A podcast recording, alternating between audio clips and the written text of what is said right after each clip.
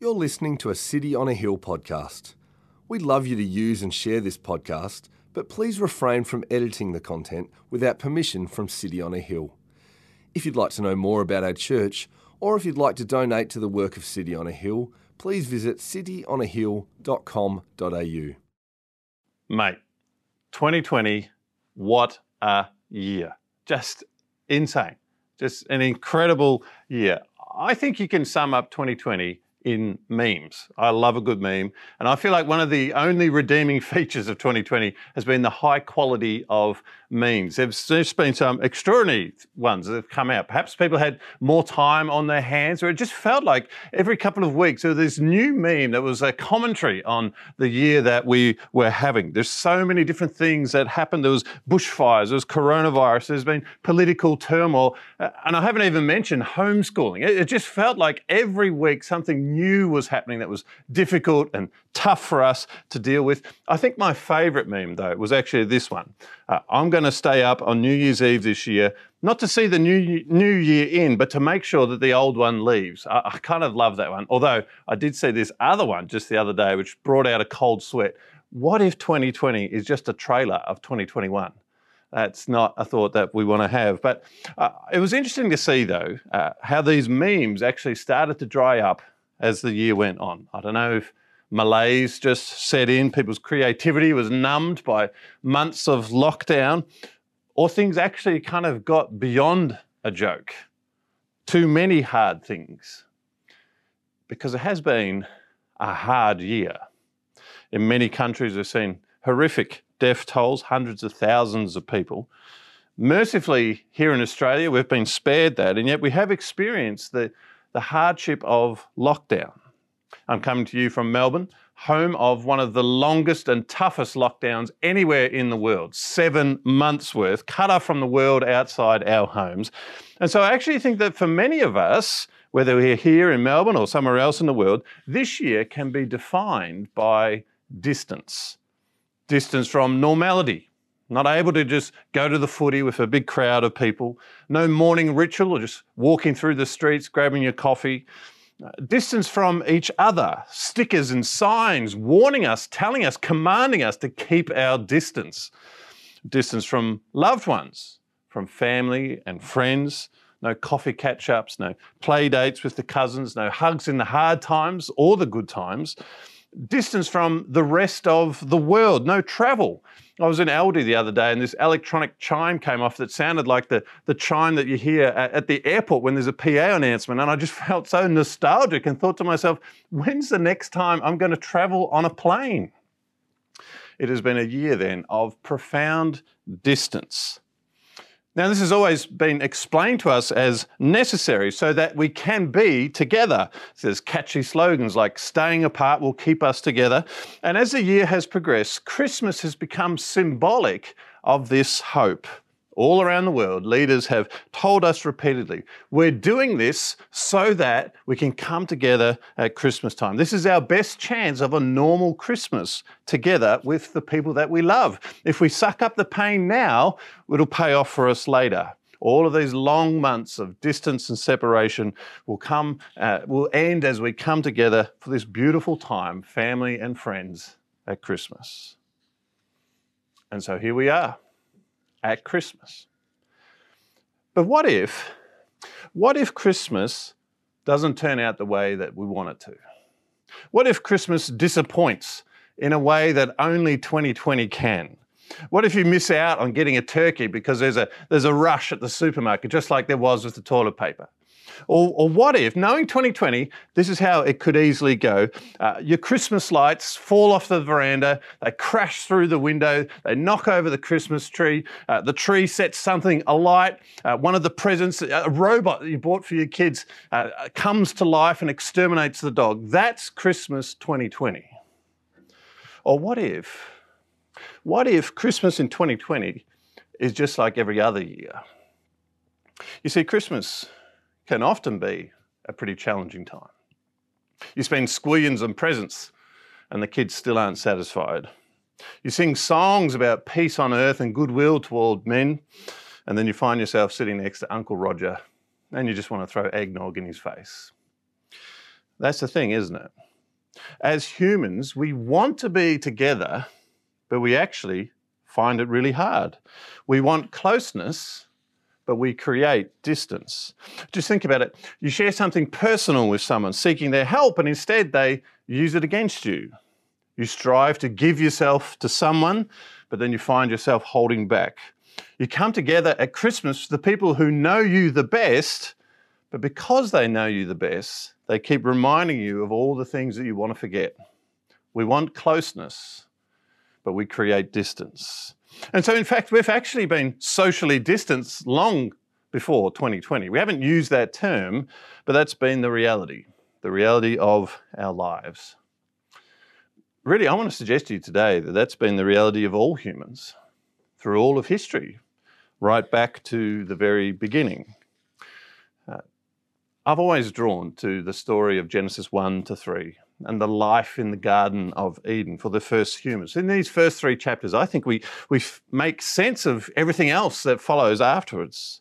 First of all, we see these two people, the first humans, Adam and Eve, made to live with God and with each other in these opening chapters, we get a glimpse of what it was like. They're, they're close to God, they're, they're working alongside Him, establishing the world. Uh, there's this sense that they're, they're even walking together in the garden. There's this common purpose that they share and this fellowship. And they're close to each other. Genesis 2:25, the man and his wife were both naked and were not ashamed. There was, there was no distance between them. They had total intimacy, emotional and spiritual. But then it's all shattered and things fall apart. In Genesis 3, we see Adam and Eve turn away from God and fall from grace. Though they were made to live with God and for God, they chose to strike out on their own, to separate themselves from Him. But that has consequences. And one of the most tragic is the distance and the separation that they have from God and from each other. You see uh, the distance formed between them, first of all. Adam and Eve were made to be together, but as soon as they disobey God, what happens? Genesis 3, verse 7 Then the eyes of both were opened, and they knew that they were naked. They felt their nakedness. They feel shame and insecurity. They started to protect themselves because they weren't sure that the other person would protect them. There's distance here between these two, two people, and we see it between the, those people and God Himself. In Genesis 3, verse 8, we're told uh, that the first humans heard the sound of the Lord God walking in the garden in the cool of the day, and the man and his wife hid themselves from the presence of the Lord.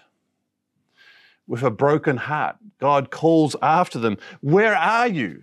He knows where they are, but he's mourning because he knows that things must now change a holy, perfect God cannot live with unholy people. And so Adam and Eve must be thrust out of the garden. And so we read in verse 24 He drove out the man, and at the east of the Garden of Eden, he placed the cherubim and a flaming sword that turned every way to guard the tree to the guard the way to the tree of life. It's such a tragic picture. God had placed man in the garden and now he is driving him out, casting him out. Humans were made to live with God, to be close to him, but sin means that we are now distant from him. We've been cast out from his presence. It's a horrible picture, and yet I think it actually sheds light on how our relationships work, both with God and with each other. I, I think all of these relationships can be defined by these two terms closeness and distance. We were made to be close to God and to each other, but sin means that we are distant. Now, that could have been the end of the story. God could have left things like that, but He chose not to. God wanted closeness with us and for us. And so he chose a people for himself to, to make himself known among them, to, to draw them together to be a community. He gave them his law so that they could learn how to live with God and with each other. And then he gave them a way of approaching him with each other the temple and the sacrifices. This was the place where God could meet with his people The tabernacle was known as the tent of meeting. The temple was the house of God, and he was inviting his people to come together and to join with him, to have fellowship with him, to make their way into his house. This is where the Creator would meet with his creation. It's a beautiful thing, and yet there's also always this sense of distance. You see, God is perfect and holy, blindingly so. Habakkuk the prophet says he is of purer eyes than to see evil and cannot look at wrong. And so for humans to approach him, humans who are sinful and, and don't match up to his standards, certain measures are necessary. We keep hearing about social distancing. You might call this sacred distancing. Before they could come to God, they had to approach him through sacrifices, had to be cleansed of their sin. And even when they came to the temple, there were lots of rules about where they could go and uh, how close they could come. At the center of the temple was the Holy of Holies, the, God's throne room, so to speak. But it was limited to who could go there and how often they could go there. And so, even as you're, you're welcoming and, and experiencing the opportunity to meet with God, there's limits to it. Yes, you can come to God's house, this wonderful miracle of being with Him, but you can't just make yourself at home with Him. It's a little bit like fire. You have this incredibly captivating and beautiful thing you could, that you want to be close to, but there's a limit to it. Thus far and no further. But again, God wanted to be close. So he came closer still. We couldn't just make our home with him, make ourselves home with him. So he made his home with us. And that's what we come to in our reading today. An angel comes to a man named Joseph to tell him that the woman that he's betrothed to, his fiancee Mary, will have a baby. Matthew 1, verse 21 She will bear a son, and you shall call his name Jesus, for he will save his people from their sins. And then he's told, All this took place to fulfill what the Lord had spoken by the prophet Behold, the virgin shall conceive and bear a son, and they shall call his name Immanuel, which means God with us. God with us. It's an extraordinary concept. And I want you to just grapple with it for a bit. Just kind of squeeze the juice out of this idea. In Jesus, God has come to humanity. God has come to us. Not near us, not proximate to, not a safe distance from, not one and a half meters away. God has come to us. God has come to be with us in Jesus. With us in every aspect of life, in every part of the human experience, with, with us in our joys. The first miracle that Jesus performed was at a wedding where he changed water into wine because God wants to be with us when we celebrate. He's with us in our sorrows. He was there at the gravesite, at the tomb, when one of his best friends, Lazarus, had died. He's with us in our best moments and our worst moments. He was there when, when Peter recognized that he was the Messiah, and he was also there when Peter deserted him. He, he was also even just with us in the main mundane things of life, the everyday things. Jesus ate and slept, he got hungry, he got tired. He didn't just teleport everywhere, he, he walked places or he caught a boat. This is the miracle. This is the wonder of God and of Christmas. Immanuel, God with us. The God who made us, made us for Him, came to be with us. Our sin distances us from Him, but in Christ, God draws near. We couldn't make our home with him, so he made his home with us. But then that's the tragedy of what happened next. You see, even though God had come to us, even though He'd done this extraordinary thing drawing towards us, when He came, He was rejected. He was thrown out. I feel this heaviness every time I read the biographies of Jesus and I get to the end of his life. I see his friends deny him, Judas betray him. I see the crowds baying for his blood, just crucify him, crucify him. I see the, the soldiers bullying him and, and shaming him. I see the God who created us rejected by us and cast out. And I think to myself, how could this happen? How could such a good God, such a kind God, be rejected in this way? I often think about this, uh, and I think maybe the answer is that as humans, we have this strange kind of ambivalence about being with God. My sense is that we want it, but we also don't want it. We want to be close to Him, but we also don't want Him to be close to us sometimes. There's something that draws us to Him, but also something that holds us back. You see this, don't you, with, with Adam and Eve? They were made to live with God, made for God's presence, but as soon as they sinned, they wanted to get away from Him. They hid themselves from the presence of the Lord God. Sin does that, doesn't it? It, it leaves us feeling ashamed before God. We feel His perfection and His holiness, and then we also feel our imperfection and our unholiness, our unworthiness to be around Him. Sin makes us want to pull away from Him in shame. But it's not just shame, is it? It's sharper than that. There's something else there. There's something like rebellion. It's not just that we can't be close to God, it's also that there's a part of us that just doesn't want to be close to God. We don't want God to see what we're doing. We don't want to live with Him. We turn away from Him and go our own way, rejecting His wisdom and pulling away from His loving presence. I mean, just for myself, often I, I do warm to the idea of God with me as a comfort, as a support, as a friend, as a, as a genie, answering all the things that I need, giving me those things. But to live for Him, that's much harder to say, right, uh, my ambition is now going to be your ambition. I'm going to pursue your glory, not my own glory. I'm going to do whatever you're looking for rather than myself.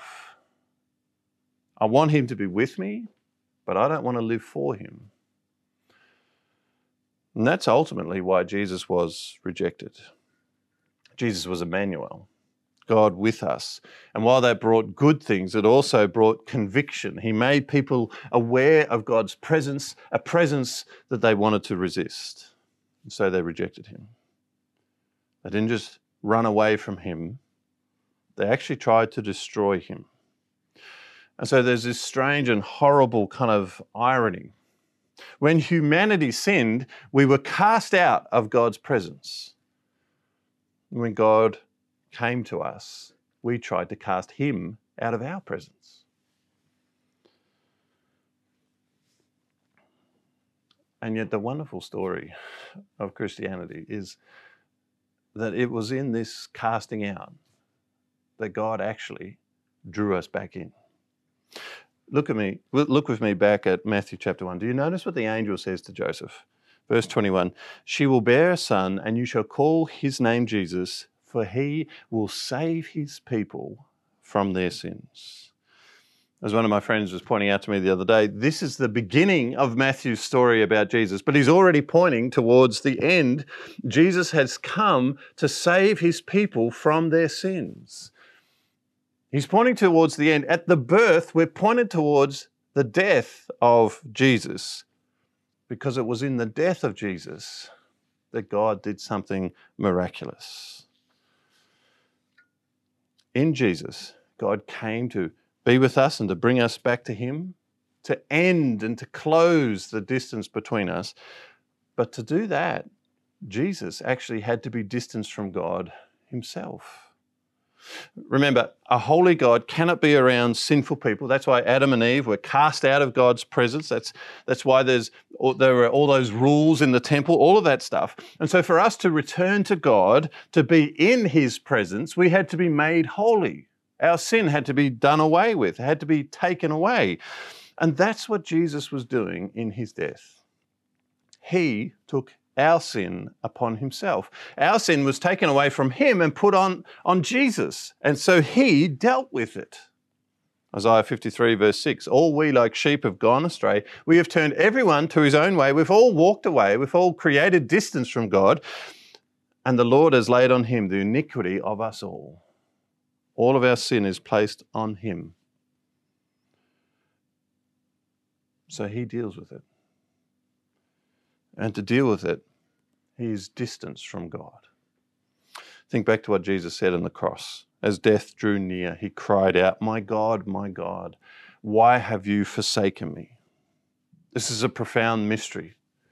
We're delving deep into the realities of the Trinity, that God is one God, but three persons. And in this moment, there's this disturbance, there's this distancing within the Trinity where the Son of God is forsaken by the Father. The one who had always known the Father's pleasure now experiences judgment from the Father because he's carrying our sin. That's what God did for us. Jesus was forsaken by God so that we wouldn't have to be. He was cast out so that we could be drawn in. This is the wonder of the Christian message. This is what we point to in the birth of Jesus his death so that we might live. Isaiah 53 He was pierced for our transgressions, He was crushed for our iniquities. Upon Him was the chastisement that brought us peace, and with His wounds we are healed. His death brings life for us, His distancing brings us close to God. He was cast out so that we could be drawn in. That's what Jesus' death did. And we know that it worked because Jesus rose again from the dead. He rose from the grave. Death was what was required. Jesus did what was required, and so death could not hold him down. And so there was the new life in the manger, and there was also new life in the tomb. Jesus rose from the dead. He was cast out and he was forsaken, and then he was welcomed home by God and embraced, and we are with him Jesus came to be with us, and we rise with him to be embraced by God. Now, we who are made for God can come home to him once more. There's this beautiful picture. As Jesus leaves his disciples, he tells them, In my Father's house there are many rooms. I go and prepare a place for you. I will come again and I will take you to myself, that where I am, you may be also. This is the glorious picture that if we choose to trust Him, acknowledging our need for Him, acknowledging the distance, Jesus will close that distance and give us a home with God forever. We were made to be with God. Sin has separated us from Him and created distance. God came to be with us, and now we can go to be with Him forever. Well, it's been a crazy year. A year of distance. A hard year. A horrible year. And no amount of Zoom parties and socials can make up for that. We've all spent months in lockdown, separated from everyone. You may still be feeling that distance, missing family, missing friends. Even as you come together, you may be feeling it. That's because the human experience is one of wanting closeness but experiencing distance often from God and from each other. But I want to know, I want us all to know this Christmas that God has come near.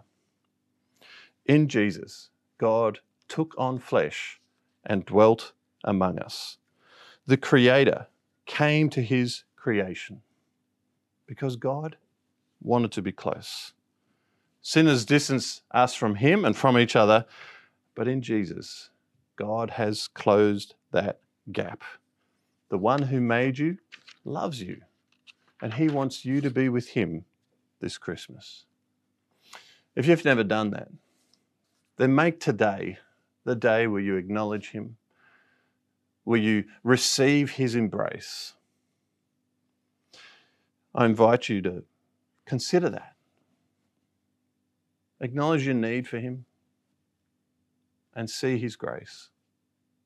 He wants you to come home. He came for you. Now respond to Him. And if you've done it before, if you've been a Christian for a while, then this Christmas, enjoy His presence once more. Celebrate his closeness. He's probably been very close to you many times this year. Celebrate that today. And then share that with others. See, God got so close that he gave you his spirit, not just with you or beside you, but inside you. You now have God living within you. Celebrate that today and share that with the world. Go out and embrace the world and the, uh, those around you, your family, your friends, those who are in need. Embrace them this Christmas. And as you do that, you'll bring God into their world. You'll show the world what He is like the God who made them, the God who made us to live with Him, who came to make that a reality once more. Let's pray to Him now. Father God, we thank you that you are with us. You made us to be with you. Sin has separated us from you. But thank you, Jesus, that you came to close that gap. We couldn't make our home with you, so you made our home, your home with us. We thank you, Jesus, that you took on our sin, that you took the distance so that you could draw us close. Help us to respond to that today and to share that with others. In Jesus' name we pray. Amen. Merry Christmas. Thank you for listening to our podcast. If you'd like to know more about our church, or if you'd like to donate to the work of City on a Hill, please visit cityonahill.com.au.